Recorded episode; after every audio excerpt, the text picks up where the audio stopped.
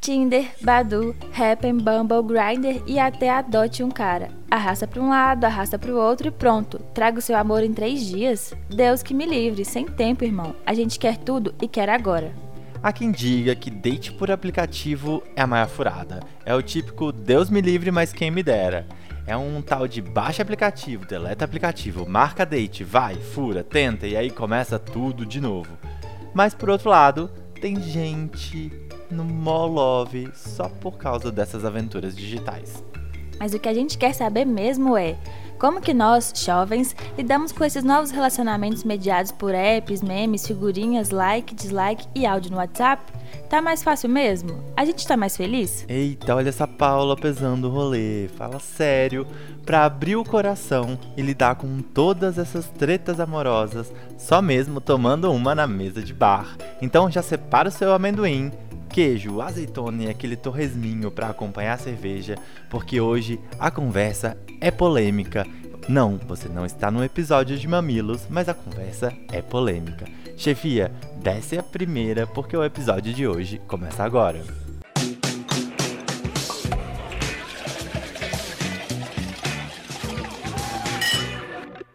Oi, eu sou o João Raia. E eu sou a Paula Cardoso e nós somos seus companheiros aqui na Mesa de Bar, o podcast de comportamento jovem da No Clima. Gente, o episódio de hoje promete e a gente já vai começar subindo na mesa. Aproveitando o clima de vazamentos de conversas e áudios, a gente vai lançar em primeira mão o conteúdo das nossas conversas no início dessa semana.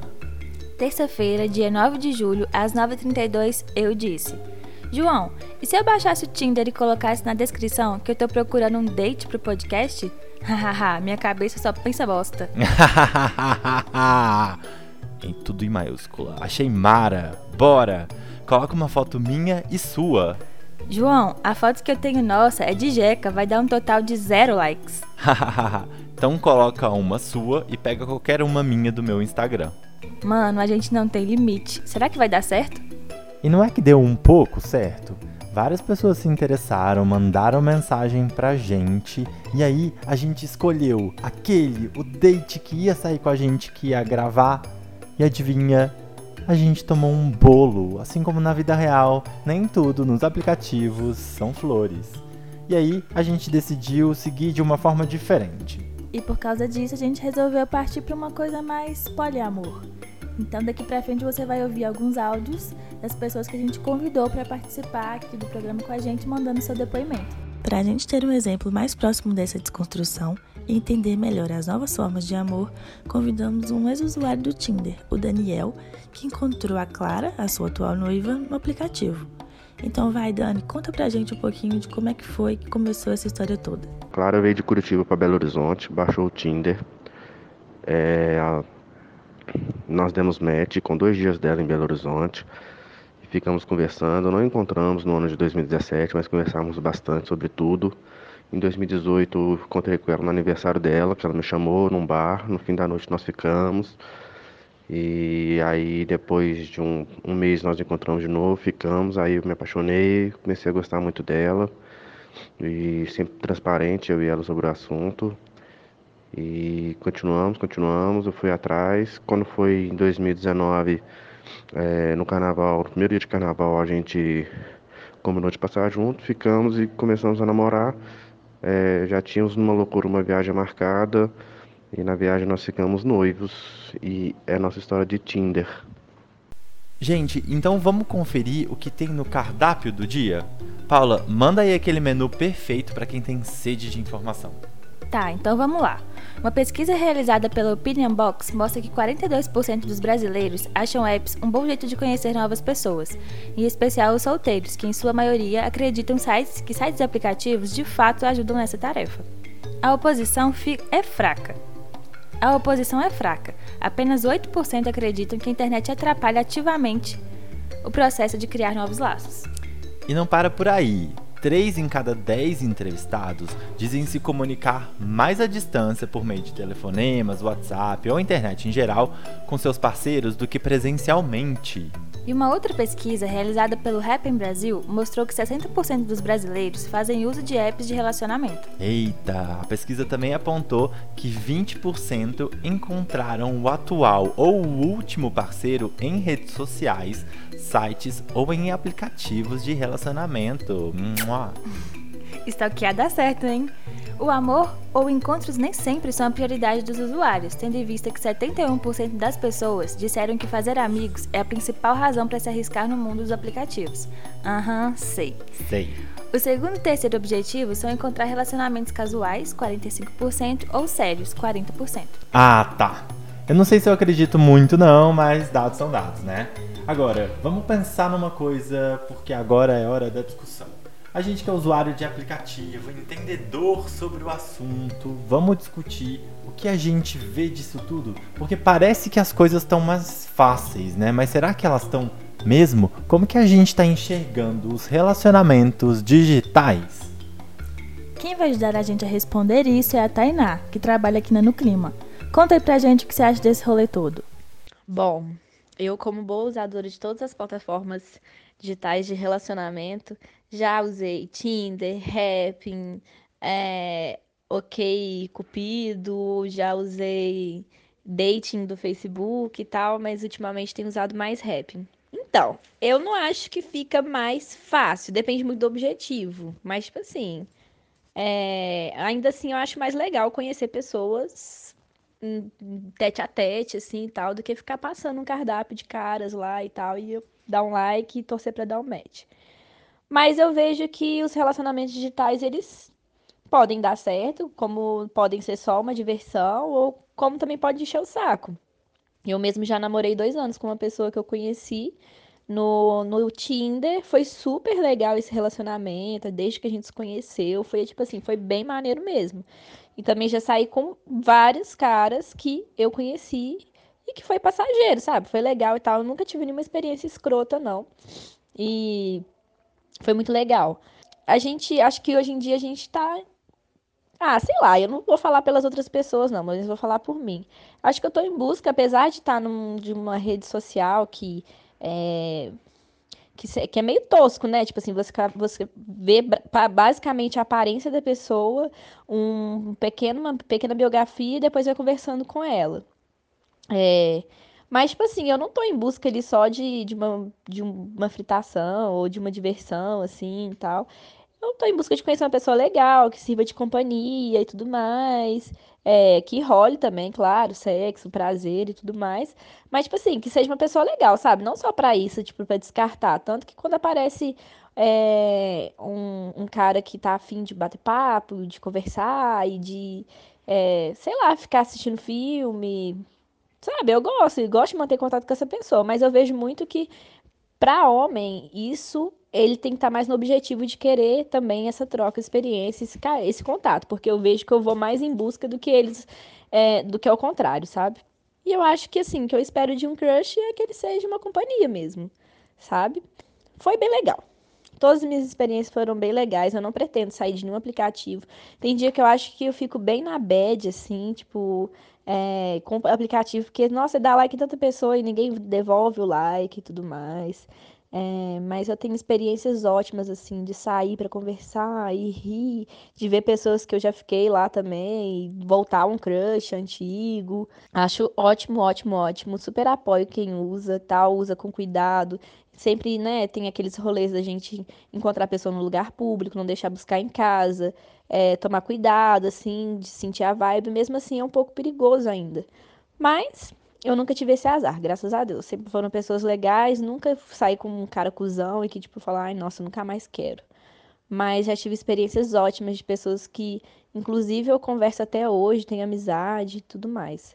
Mas assim, no fundo, no fundo, eu não quero ficar muito tempo né, nesse trem, sabe? De Ai, fica com um, fica com outro, fica com um, fica com outro. Eu gosto de ficar mais tempo com uma pessoa. Não que necessariamente eu não precise namorar com ela. Mas eu gosto de ficar mais tempo com a mesma pessoa, sabe? Criar um laço. E a gente chamou também a Patrícia, que é uma psicóloga, para trazer um olhar um pouco mais experiente, de especialista. Patrícia, conta pra gente quem é você na mesa de bar e o que, que você acha disso tudo. Oi, eu sou a Patrícia Zahar Paz, Na mesa do bar eu sou a pessoa com canudo de inox e de 8 às 18 eu sou psicóloga clínica, formada pela UFMG e especialista em psicoterapia familiar sistêmica pela PUC Minas. Eu não diria que as coisas estão mais fáceis com os aplicativos. Eu acho que as possibilidades de encontro estão mais numerosas porque tem mais gente reunida num lugar só. Só que isso não é condição para fazer escolhas melhores. Para começar, a gente tem que saber o que a gente quer no aplicativo e na vida e tá cheio de gente por aí que não tem a menor ideia da resposta para isso. E quando a gente encontra alguém interessante, tem que investigar também se a outra pessoa quer algo compatível com o nosso desejo. Mesmo que alguns aplicativos sejam bons filtros porque são bem específicos, essa investigação ela pode ser tão difícil na vida digital quanto ela é na vida real.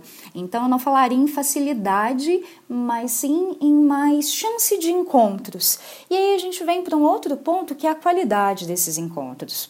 Começar uma relação intermediada por tela costuma gerar na gente uma sensação falsa de proximidade e intimidade. No aplicativo mesmo, mudar do aplicativo para o WhatsApp, adicionar no Facebook, no Instagram, em outras redes sociais, permitir que a pessoa esteja mais presente na nossa vida e saber mais conteúdo da vida dela. Isso tudo dá uma sensação de proximidade e até de progresso que são incompatíveis com o relacionamento real. Essas pessoas ainda nem se encontraram. E essa impressão que vai sendo construída pela tela não se sustenta na vida real. Então pode ser uma grande armadilha.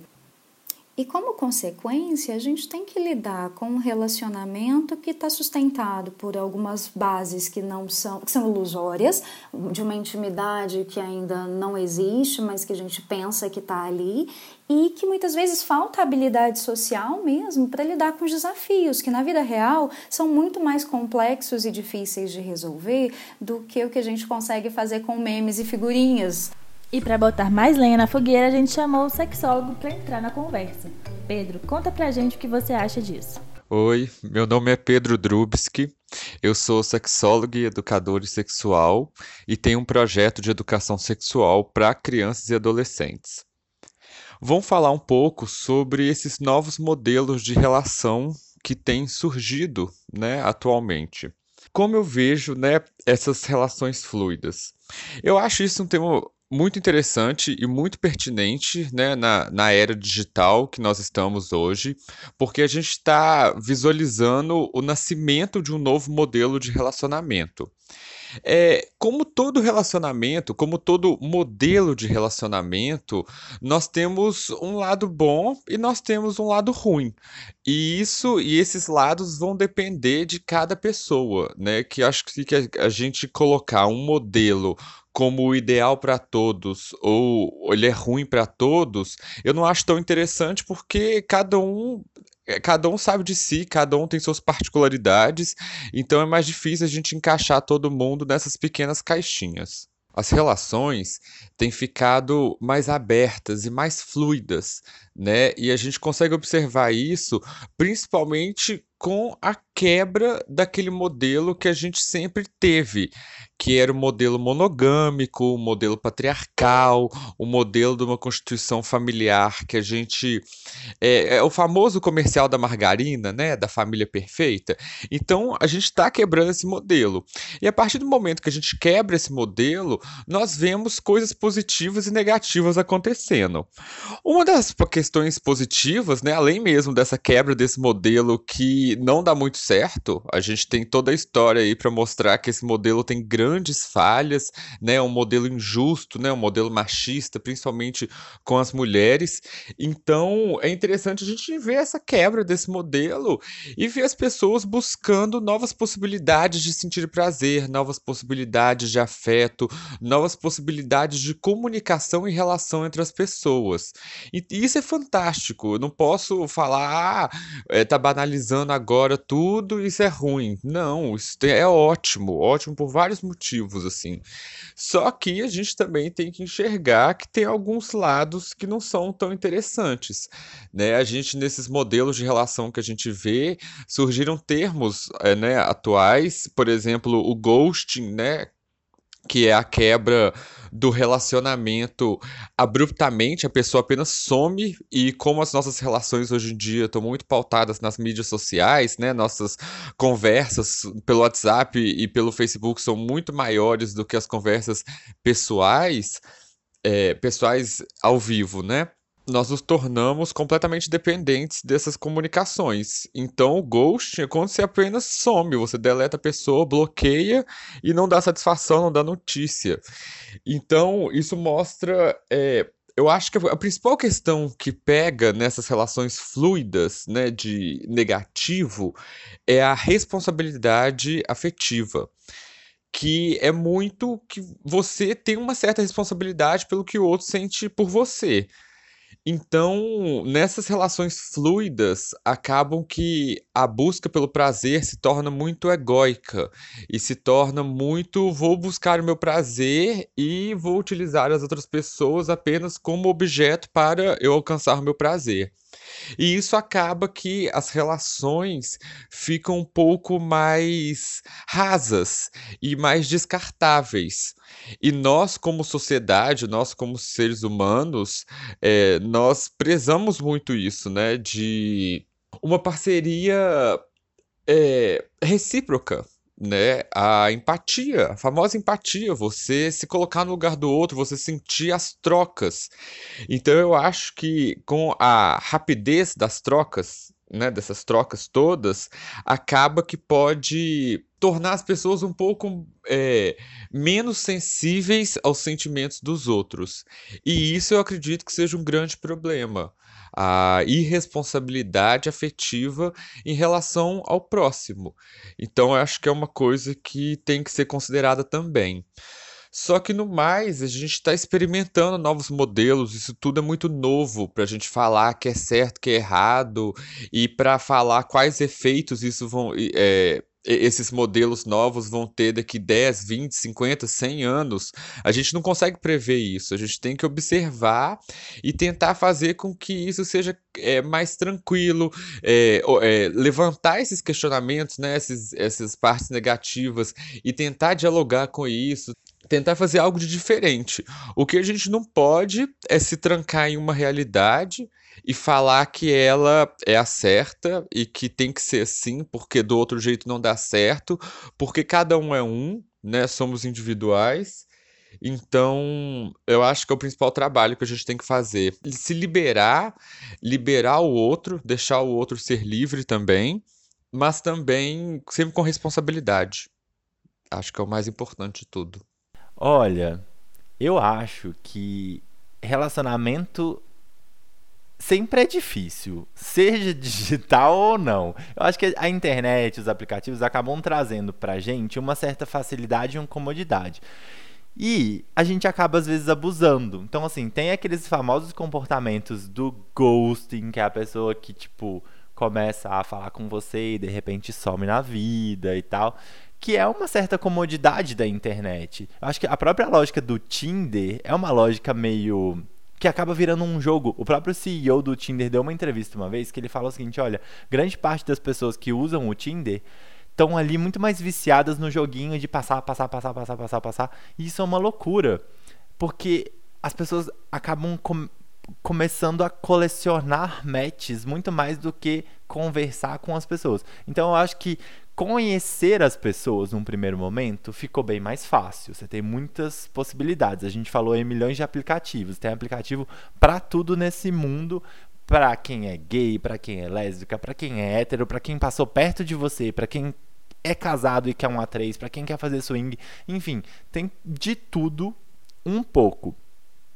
Tá, mas passou a barreira do conhecer a pessoa, mostrar o interesse me parece que é um, um, ponto mais complicado que a internet e os aplicativos ainda não conseguiram resolver. É, acho que tem muito da atitude de, por trás das pessoas que também estão utilizando esse aplicativo, né? Então, tipo, será que de fato as pessoas estão predispostas a um relacionamento, ainda que ele comece ali no mundo digital? Porque, independente disso, ele, a gente fala de relacionamentos na era digital, mas ele não é um relacionamento digital, né? Ele começa ali no mundo, mas você tem que sair, tem que ter o date, tem que tomar um banhozinho, ficar cheiroso, tem que dar um beijinho, tem que dar um match no rolê como um todo, tem que ter uma química. É, e às vezes eu sinto que as pessoas não estão nem dispostas a ir para esse passo dois, que é vamos se conhecer pessoalmente. Isso é uma loucura. É, eu não sei falar se tá mais fácil, se tá mais difícil, porque eu já nasci numa era digital, assim. No começo eu acho que era MSN, sei lá, Orkut, mas tipo assim, sempre teve presente nos meus relacionamentos de amigos, é, relacionamentos pessoais tudo mais, a questão da internet. Você já paquerava no Orkut, Paula? Que precoce. Quem nunca mandou aquele scrap sem intenções? Então, mas eu acho que própria, as próprias ferramentas, elas dificultam um pouco essa coisa do apego, talvez. Eu acho principalmente Tinder e esses outros aplicativos que são muitas opções, e você passa para um lado passa para o outro, e quando dá o match tem a opção continuar passando, sabe? Você nem você acaba de dar match com a pessoa, o interesse é tão mínimo que você não se dá o trabalho de mandar um oi, sabe?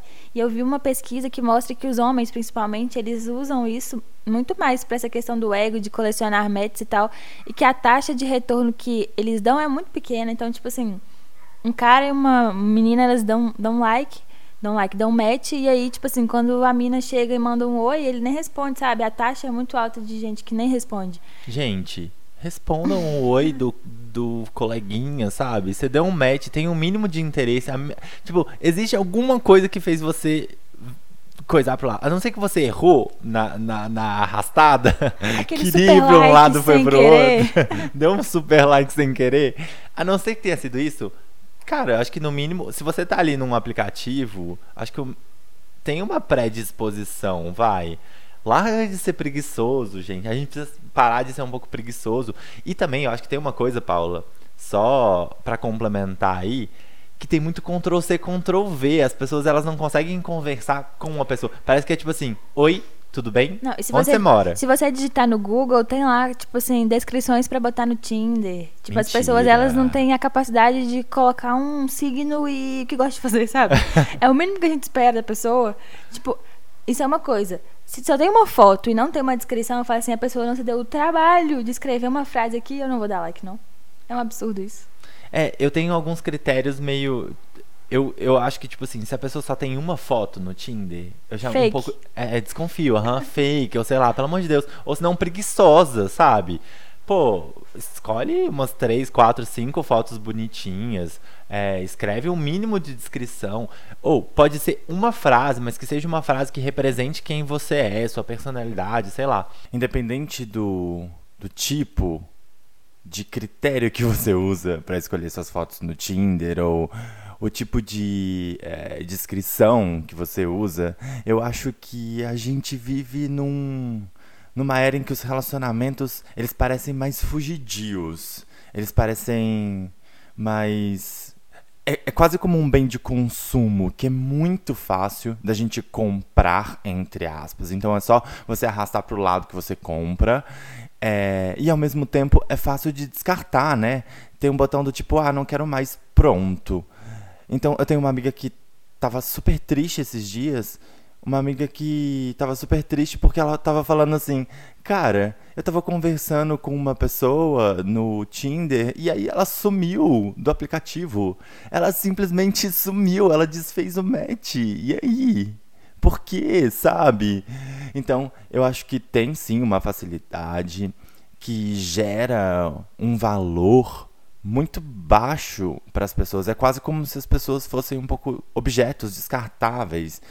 E isso eu acho que também geram outros problemas em relação à autoestima, em relação à, à própria convivência. Tem muita gente que fica muito mais confortável em mediar ou conversar através de uma tela, e na hora que vai ter um relacionamento na vida, vai ter uma DR e tal, a pessoa não consegue. Tem muita gente que. É, Então, eu acho que essas ferramentas ajudam, por um lado, que a achar, a conversar de uma forma mais fácil. Mas uma coisa que eu queria muito na vida era que a gente pudesse mandar GIFs ao vivo, assim, sabe? A gente tá conversando e tá com um GIF aqui, acho que ia ser maravilhoso. Então essas ferramentas, elas trazem um pouco disso, que possibilita que eu me mostre mais quem eu sou, que a pessoa me conheça um pouco mais e tal. Mas eu ainda acho que tem alguns pontos que não é da ferramenta, mas é de como a gente utiliza a ferramenta pensando nesse relacionamento. Eu acho que dentro dessa questão de sumir, de ghosting e tal, tá dentro muito de uma ideia de que a gente tem medo de se apegar, sabe? Eu acho que muito por uma herança que a gente tem de relacionamentos. Herança antiga, né? De relacionamentos arranjados, ou então uma ideia muito tradicional de relacionamentos, que é aquela coisa de conhecer, pegar na mão, beijar, casar, ter filho, e as pessoas. Cada vez mais a gente muda essas formas de relacionamento, esses ideais de família, e aí fica nessa de tipo assim, não vou cobrar porque não quero ser cobrado, e isso abre portas para que as pessoas tenham. Fecha as portas, né, na verdade, para que as pessoas invistam no relacionamento, porque Fulano não me prometeu nada, eu não prometi nada, se deu errado, eu só largo essa merda aqui e vou, tipo assim, passo pro próximo, sabe? Eu acho que a gente foi perdendo um pouco da da vontade de insistir, de tentar fazer alguma coisa, porque eu também acho que a gente tá perdido no que, que quer também, sabe? Nossa, Paula. A Paula tá tipo, ai meu Deus, o que, que tá acontecendo? Eu acho que tem um rolê que a gente tá menos disposto a investir. Eu super concordo. Eu acho que a gente não sei, tem uma coisa desse novo jovem, do novo ser jovem, que é que a gente quer ter mais experiências ao mesmo tempo e que a gente quer viver muito. Então, você vê uns caras de. umas pessoas de 20 anos, tipo, namorando um em seguida do outro, ou pegando muita gente, e faz parte, assim, muito parte de ser jovem hoje em dia, de experimentar o máximo de coisas possíveis. E os relacionamentos digitais que surgem nessas plataformas são muito isso, né? É, tipo assim, foi Thank You Next. A Ariana Grande já dizia, próximo e vamos embora. É, mas eu não sei se eu sou tão cético. Ah, mas eu acho que é um pouquinho Marília Mendonça. Todo mundo vai todo sofrer. Todo mundo vai sofrer, ninguém vai sofrer sozinho, todo mundo vai sofrer. É triste, mas eu acho que assim, tem essa parte bad, mas tem a parte muito legal também. Não sei, abre muitas oportunidades para você conhecer pessoas legais, e eu acho que sem dúvida, assim, um aplicativo, um negócio que está no seu celular te, pode te dar a oportunidade de conhecer várias pessoas de lugares diferentes, contextos diferentes. Dá, dá você sair um pouquinho da sua bolha, conhecendo pessoas que você conhece digitalmente. Mas a ideia desse amor, desse ideal de amor que muda e tal, eu acho que vem um pouco de que a tecnologia e as plataformas digitais, elas, elas mudaram a forma como a gente se relaciona, elas mudam também a realização que a gente tem do amor e do tipo de relacionamento que a gente acha que é ideal. Até porque essas, essas ideias e essas construções, elas são sociais. Paulo, como é que você vê como que a gente se coloca nos relacionamentos hoje? Isso é meio particular, né? Mas no geral, o que, que a gente tá esperando de um crush? Eu já vou começar respondendo, porque eu acho que ele tem que saber a casa de Hogwarts que ele pertence, senão o rolê já fica complicado. Ele tem que ter boas referências e saber cozinhar, porque eu sou taurino. Sacanagem. Não, gente, falando sério, eu acho que. É, falando sério, eu tô brincando um pouco, mas eu acho que essa lista de exigências no mundo digital em que a gente vê uma foto, duas fotos, ou uma frase, duas frases, ou um tipo de GIF que a pessoa usou, e a gente já faz um pré-julgamento sobre quem é aquela pessoa antes mesmo de sair com ela, acabam gerando expectativas inatingíveis, né? A gente quer tudo, mas a gente também não tá muito disposto a entregar muita coisa. Mas olha só, eu como mulher hétero em aplicativo, tudo que eu espero é um pouco de respeito o mínimo, né, gente? O mínimo de respeito e bom senso, assim. Eu, isso é básico e é até meio triste de falar isso, mas as pessoas são muito sem noção. Os homens são muito sem noção dos aplicativos. Eles acham que porque tá lá, tipo, é zoeira, tipo. Enfim. Não é só isso que eu espero de uma pessoa, mas eu acho que começa daí, sabe? Acho que as pessoas banalizam as coisas por ser via aplicativo, por ser tá distante. E tipo, mano, se fosse na vida real, você ia levar um tapa na cara, sabe? Não é assim que as coisas funcionam, mas eu acho que a gente, por mais que seja uma coisa distante, distante que você tenha muita pouca coisa para julgar ali, a gente também tem que fazer uma meia-culpa de reconhecer que a gente tem estereótipos, que a gente julga as pessoas por uma foto. Então, assim, é muito bom porque a gente tem a oportunidade de conhecer pessoas diferentes, mas ao mesmo tempo a gente não foge muito de um estereótipo ou de uma coisa que a gente imagina daquela pessoa a partir de uma foto, sabe? Que pode ser montagem, ou então pode ser uma foto que não representa ela. Nossa. Enfim. Isso eu acho que é a principal cilada da vida. Gente, eu tive vários dates em que eu tinha visto umas três, quatro fotos da pessoa. Vamos sair, papinho legal. Eu cheguei e falei: Oi, querido, é você mesmo? que é o date que eu tinha, sabe? A pessoa super não parecia com as fotos e tal. E aí eu entro numa neura de pensar, cara, será que eu pareço com as minhas fotos? Eu já perguntei até para alguns amigos, tipo, gente, vocês acham que eu pareço um pouco com as fotos que eu tenho e tal? Será que eu tô, tipo, enganando as Fake pessoas? news. Fake news, sabe? É, e, bom, a resposta que eu tive foi que a maioria dos meus amigos, pelo menos, acha que eu pareço um pouco com as fotos, o mínimo. Não é uma coisa, tipo, ah, muito, muito diferente. muito Esse ângulo perfeito aqui. é, e tipo, tem gente que coloca umas fotos de 2013, sabe? A pessoa, tipo, barbinha de um jeito X, é abs. Aí você vai ver em 2019, a pessoa tá. Mudou muito, já não tem mais abs, já não tem mais nada. Tipo assim. É complicado, mas o grande rolê é que, tipo assim, pelo menos o que eu espero é um pouco de personalidade. E de transparência, de honestidade, sabe? Cara, eu não quero ter um papo Ctrl C, Ctrl V, sabe? Eu não quero, tipo, conversar com as pessoas de uma forma que eu nem lembre no final o nome das pessoas no final. Esses dias eu tava me tocando, assim que eu tava conversando com uns dois, três caras no Tinder, e no final das contas eu nem. O, o papo era tão genérico que eu não sabia o nome dos três caras. Assim, sabe? Eu não tinha nem me interessado a ponto de guardar na memória. Olha que loucura. A gente tá tendo meio que o mesmo papo sempre. Então, eu, pelo menos, toda vez que eu tô conversando, ou tô, começo a conversar no Tinder, eu tento fazer de um jeito diferente, assim, sabe? Sem ser aquela coisa, oi, onde você mora, o que você tá fazendo, onde você trabalha e tal. Até pra gente. Até pra pessoa conhecer um pouco da minha personalidade. E. E para que a gente seja mais transparente também, né? Porque na vida real, quando você está conversando com uma pessoa, você não entra no modo automático e independente da pessoa que tá na sua frente, você não vai falar as mesmas coisas. Tipo, você tem que reagir. Se a pessoa fala que gosta de cinema e você gosta de cinema, você fala, pô, que legal, vamos conversar sobre isso. É, não é um oi. Ah, tudo, Tudo bem? bem? Aham, é, Tudo. sim, e claro. você? Não. Bem também. E aí E acabou a conversa, sumiu. Eu gosto de conversa que rende. As minhas amigas falam que eu tenho sorte, assim, porque eu nunca tive nenhuma experiência muito desagradável, tipo, de não ser a pessoa que eu esperava, ou de ser uma coisa horrível, tipo assim, de eu pegar minhas coisas embora no meio do encontro e tal. Mas eu converso muito com a pessoa antes. Tipo, porque eu acho que tem que ter um feeling diferente ali. Porque eu acho que deve ser uma situação muito desagradável você chegar num lugar pra conversar com a pessoa e você não tem o que falar, sabe? Isso nunca aconteceu comigo, mas eu acho que é porque eu converso bastante antes.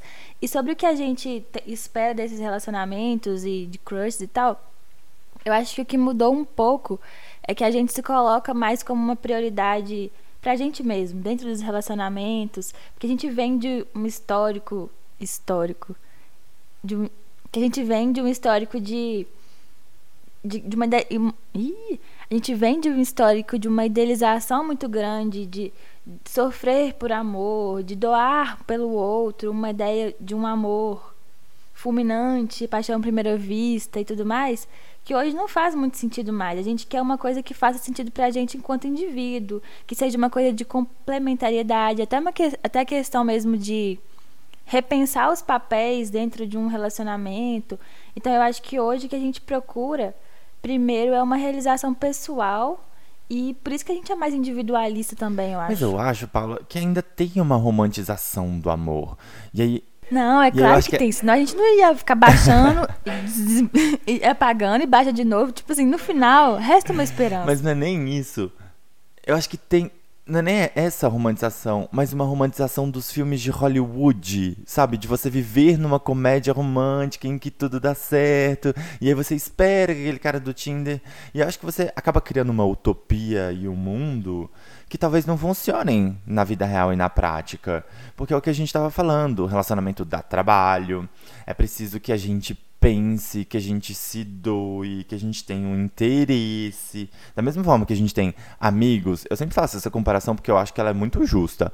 Para você manter uma boa amizade, tem um esforço ali, tem um, um interesse, um, de você saber daquela pessoa, de você lembrar de uma coisa que ela te falou há duas semanas atrás, perguntar, e aí, como é que tá? Como é que foi? E tipo, de você manter esse papo sempre aceso. E eu acho que as pessoas romantizam um pouco e não não vivam e não encarem tanto a vida real. Tem um pouco do que a Patrícia também falou no áudio que a gente ouviu, da responsabilização emocional também, né? Tipo, das pessoas é, terem tanto uma romantização e às vezes um pouco que você estava falando de é, olhar tanto para si que esquece que o outro é uma pessoa, que é um indivíduo e que, é, putz, faz sentido a gente é, olhar para aquela pessoa enquanto indivíduo, né? É, e não só como um objeto que vai satisfazer uma, uma necessidade muito imediata. É, eu acho que, sei lá, a gente tá meio netflicado para algumas coisas e um pouco insensível para outras. Mas eu acho que tem um ponto interessante. A gente tá falando de algumas desconstruções, por um lado, que os relacionamentos na era digital trouxeram, e algumas coisas que ainda tem um pezinho lá no passado, que a gente ainda está tentando desconstruir. Como é que a gente pensa, por exemplo, relacionamentos abertos, novas formas de amor, poliamor, relacionamentos a três, monogâmicos, poligâmicos, enfim, todas essas variedades, esse espectro gigantesco nesse contexto digital. Esse eu acho que é um ponto muito interessante, porque, é, como o Pedro também falou, a gente vem descobrindo novas formas de lidar e de experimentar com a sexualidade, com os relacionamentos. E acho que os aplicativos permitem um pouco disso. Não sei se vocês sabem, mas tem aplicativo para casal, tem aplicativo de sexo para a gente fazer homenagem, tem aplicativo para tudo nesse mundo. É, eu acho que isso contribui um pouco para nossa experimentação e para que a gente fuja um pouco dos modelos tradicionais e a gente comece a repensar um pouco como que funciona se relacionar em 2019 num ambiente completamente digital, é, em que grande parte disso é mediado é, por telas, né? Agora, entrando mais ainda na polêmica, vamos botar para jogo a nossa vida pessoal? Todo mundo aqui usa ou já usou alguma forma digital para se relacionar, né? Então, agora eu quero saber como é que tem sido. João, me diz aí. KK Crying. é, tem sido complicado, gente. É, me seguiu no Instagram, me achou bonitinho, me manda uma mensagem fazendo uma autopromoção aqui. é, não. Eu acho que assim, tem sido interessante, vai. É uma experiência social interessante, antropológica. Da mesma forma, porque, sei lá, eu, por ser um cara gay, tem outros tipos de aplicativos, não só o Tinder, mas aplicativos especialmente feitos para gays, e que tem é, focos muito diferentes. Então você tem o Grindr, você tem o Hornet, você tem o Tinder e tal. No Tinder, eu acho que dá pra você conhecer mais a pessoa, você tá vendo mais coisas e tal. No Grindr e no Hornet, é tipo, vamos transar estou com tesão, vamos embora, porque sem tempo, irmão. então tem gente que já chega mantendo foto da piroca, da bunda. E tipo, oi, mas nem um oi, sabe? E é uma coisa muito louca como esse, esse comportamento na vida digital, ele, ele seria muito difícil na vida real. Ninguém mostrando, chega mostrando pinto na rua pra você, sabe? Você sai correndo se fizer isso. É... na vida real tem um flerte ainda e tal. Então, eu acho que eu pessoalmente eu, eu sentia que estar nesses aplicativos às vezes me fazia perder um, um pouco a noção da realidade, assim, sabe? Até de facilidade de coisas, sabe? Ah, eu quero transar, vou ali, entro no aplicativo, no mesmo dia eu consigo alguma coisa. E, tipo, não é tão fácil assim, não é tão banal assim. Se eu fosse sair para conhecer uma pessoa e tal, é, eu sinto que às vezes a gente perde um pouco de noção da vida, sabe? Isso é um pouco um ponto preocupante. E às vezes as pessoas têm isso assim, tipo, você some, você some. E você é muito. Isso é muito bad quando você entende que você tá fazendo ghosting, sabe? É muito ruim quando as pessoas estão fazendo isso com você e às vezes você tá fazendo isso, e às vezes de uma forma muito não intencional, sei lá. É, porque o rolê não aconteceu e, e, tipo, tem um cardápio tão variado. É, e eu tenho algumas histórias engraçadas que eu fico muito puto, tipo. É, nos aplicativos, especialmente feito para gays, tem sempre os caras que são sigilo, fora do meio, que não gostam de assumidos. Ou cara, Paulo, para mim o melhor cara é o seguinte: ele coloca uma foto e a foto é só do abdômen dele, só do torso, assim. E aí ele fala assim: sem foto de rosto, não dá, nem conversa. E aí a gente, mano, você não tem foto de rosto. Como é que você quer exigir que a outra pessoa tenha foto de rosto, saca? Então tem umas distorções que são também meio próprias desses aplicativos desse mundo digital e que acabam gerando algumas relações que às vezes são muito fugidias. Eu já conheci vários caras no aplicativo, o cara já me mandou nude, eu já mandei nude e a gente já se viu super pelado, e aí o cara me vê na rua e às vezes não me cumprimenta. E é tipo assim, ah, é um pouco estranho. Eu acho que a gente vive em momentos que são às vezes estranhos. Mas por outro lado, eu conheci pessoas que foram muito legais, que às vezes o date não deu certo, mas, mas pô, a gente se tornou super amigos, tinha alguma coisa em comum. Eu tento ser uma pessoa legal. É... Tem muita gente que vem falar comigo em alguns aplicativos e é tipo, cara, às vezes o cara não é meu tipo, sabe? É, no Tinder, você tem que dar um match. Tipo, então tem um interesse. Nos outros aplicativos, qualquer pessoa pode conversar com você. É tipo um cardápio mesmo. Então, nesses aplicativos, eu tento responder as pessoas quando ela não é meu perfil ou quando eu não tô afim dela. Tento falar no mínimo, tipo, olha, obrigado pelo interesse, mas não vai rolar e tal. Boa sorte aí na sua procura, sei lá mas não é uma coisa que todo mundo faz. E nem eu mesmo faço isso. Eu, não, eu também não tô falando isso pra falar, pra ser bonzinho. Às vezes eu mesmo esqueço e tal. Já dei muito like, depois eu falei, nossa, vou pensar melhor, não, não, não, vou desdar esse, esse match. Então são comportamentos que, se a gente parar pra pensar mesmo, são ruins, e a gente não deveria fazer isso na vida. É, mas eles acabam se naturalizando um pouco. No geral, eu acho que tem sido uma experiência interessante. É um jeito interessante de conhecer pessoas, mas também não pode ser o único. A gente não pode se fechar. A gente precisa sair mais, viver a vida real, ter experiências reais, sabe? Sair para conversar com as pessoas, cara a cara, sabe? Eu sinto muito que tem uma dificuldade para isso, assim. É, como as pessoas estavam falando, sim, a Patrícia também falou um pouco, tem uma predisposição para você conhecer uma pessoa. E ali os aplicativos são só uma ferramenta para isso, né? É, acho que a gente tem que se policiar um pouco no tipo de comportamento que a gente tem, que tipo de pessoa que a gente quer ser em última instância. É, e sempre entender que construir o relacionamento dá trabalho. Conhecer uma pessoa, conhecer ela em profundidade, eu acho que a gente perde um pouco a noção do tempo. É, mas assim, ao mesmo tempo eu já conheci pessoas muito incríveis e que. Sabe aquela pessoa que você vira e fala, putz, essa pessoa é muito bonita, e de repente dá um like, e aí é um, é, faz um pouco de bem pro ego, dá um match, né? Faz um pouco de bem pro ego. Mas em última instância, e aí depois você vai conversar com aquela pessoa e ela é incrível e ela, tipo, pensa as mesmas coisas que você, gosta das mesmas coisas que você, ou às vezes te questiona e provoca, eu adoro isso. E às vezes tem aquelas pessoas que são lindas, maravilhosas, mas, tipo, não rendem, não vão além do tudo bem, assim, sabe? Então acho que é difícil.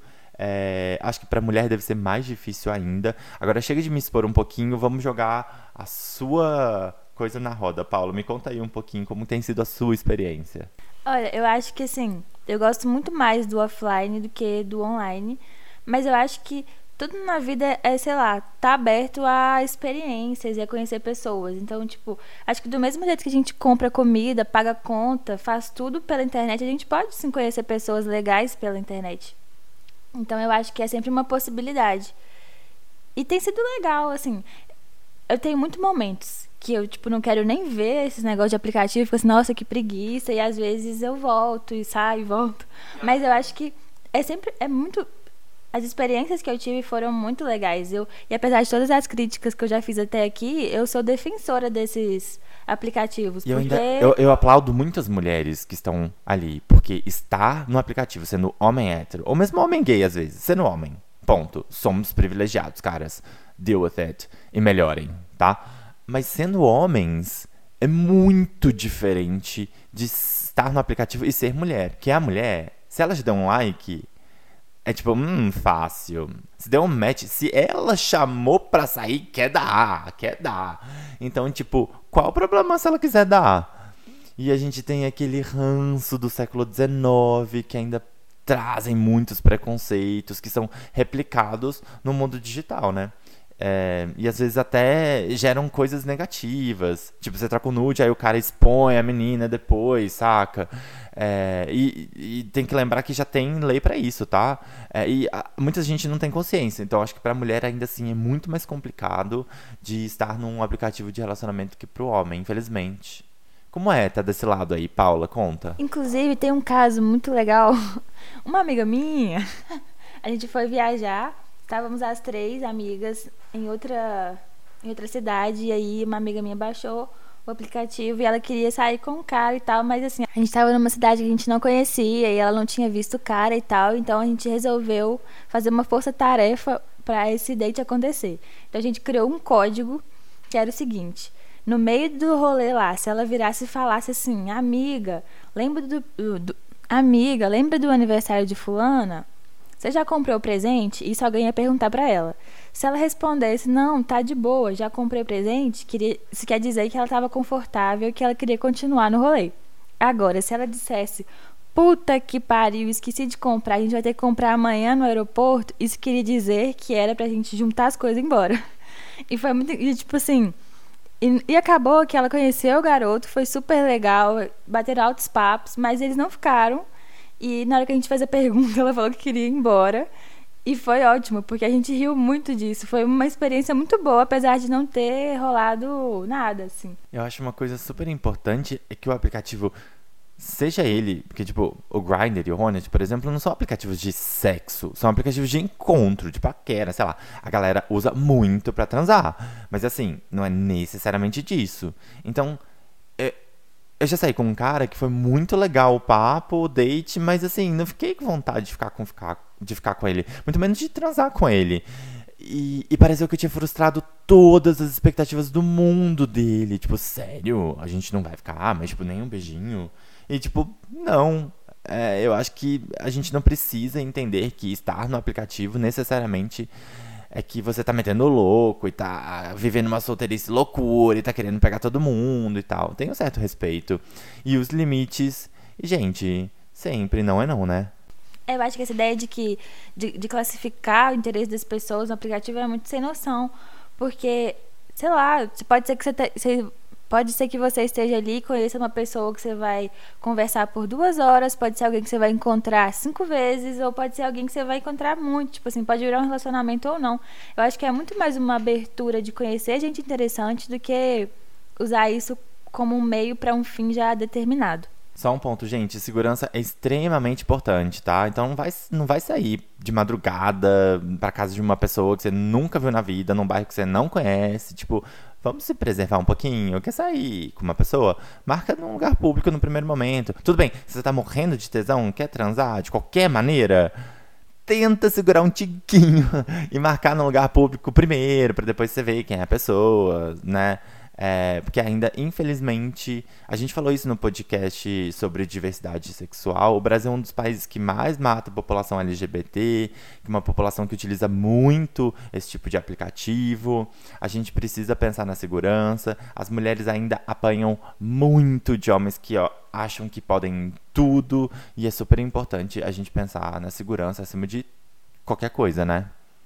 Oh, o papo tá muito bom, mas a gente já tá muito exposto, né? Vocês já conhecem os nossos arrobas. Se vocês quiserem ver nossas fotos aí, gostarem, manda likes, manda uma mensagem para também falar de feedback do podcast. e acho que já dá para ir parando por aqui. E você que está ouvindo a gente, espero que tenha curtido a conversa, pegado umas dicas e quem sabe até pare para pensar na sua vida amorosa. Ó, conselho dado. Então vamos para as indicações da casa. Gente, a minha dica de hoje é uma série maravilhosa que chama Amor e Sexo pelo Mundo com Christiana Manpour. É, é uma série da Netflix que é super interessante. A Cristiana Armanpour era uma correspondente da CNN, super famosa. É, ficou muito famosa por cobrir guerras e ir para vários lugares exóticos e diferentes. E ela faz uma série de rodadas pelo mundo, para alguns países, indo nos lugares e conversando um pouco sobre as culturas, sobre as pessoas e como que elas lidam com o amor e sexo. Eles não falam tanto sobre relacionamentos digitais, a maioria tem a ver com uma cultura sei lá, machista ou opressora ou um pouco mais fechada. O episódio do Japão é uma loucura, assistam, é muito legal, mas é um bom ponto, assim. E tem uma outra série que é muito interessante do Netflix também, que é uma série documentário que chama Hot Girls Wanted que mostra um pouquinho da vida das, das meninas que são garotas de programa ou que utilizam é, da internet para vender o corpo e ganhar dinheiro em cima disso e se mostrar na, na câmera e tal. É um documentário muito interessante porque te faz com que a gente repense um pouco como que a gente tá com a relação com o nosso corpo, com o nude, com a própria imagem. Paula, quais são as suas dicas? A minha dica de hoje é uma série, da, uma série da Netflix que chama Namoro, Amizade ou Adeus, que conta cada episódio é uma pessoa que tem um, um primeiro encontro com cinco outras pessoas diferentes. E a ideia do episódio é ver como é que se desenrola esse primeiro encontro e para ver se ele escolhe, se ele ou ela escolhe uma das pessoas para continuar se encontrando e tudo mais. E aí são situações inusitadas, a gente vê tipo como é difícil você encontrar uma pessoa pela primeira vez e tudo mais é muito interessante e dá para ter altas reflexões sobre como a gente se relaciona hoje em dia. Então chama Namoro, Amizade ou Adeus e tá, a primeira temporada já tá completa na Netflix. Que arraso! Gente, dicas dadas, perfis expostos, historinhas contadas. Aí a gente vai terminando por aqui, como muitos relacionamentos que começaram pelo Tinder, não é mesmo? Olha, Paula, obrigadíssimo por mais um papo incrível. Obrigado por todo mundo que participou e mandou áudio. E você que está ouvindo a gente, não esquece de seguir o podcast aqui no Spotify e compartilhar o episódio com seus amigos. Um beijo, tchau e até a próxima. Um beijo, tchau.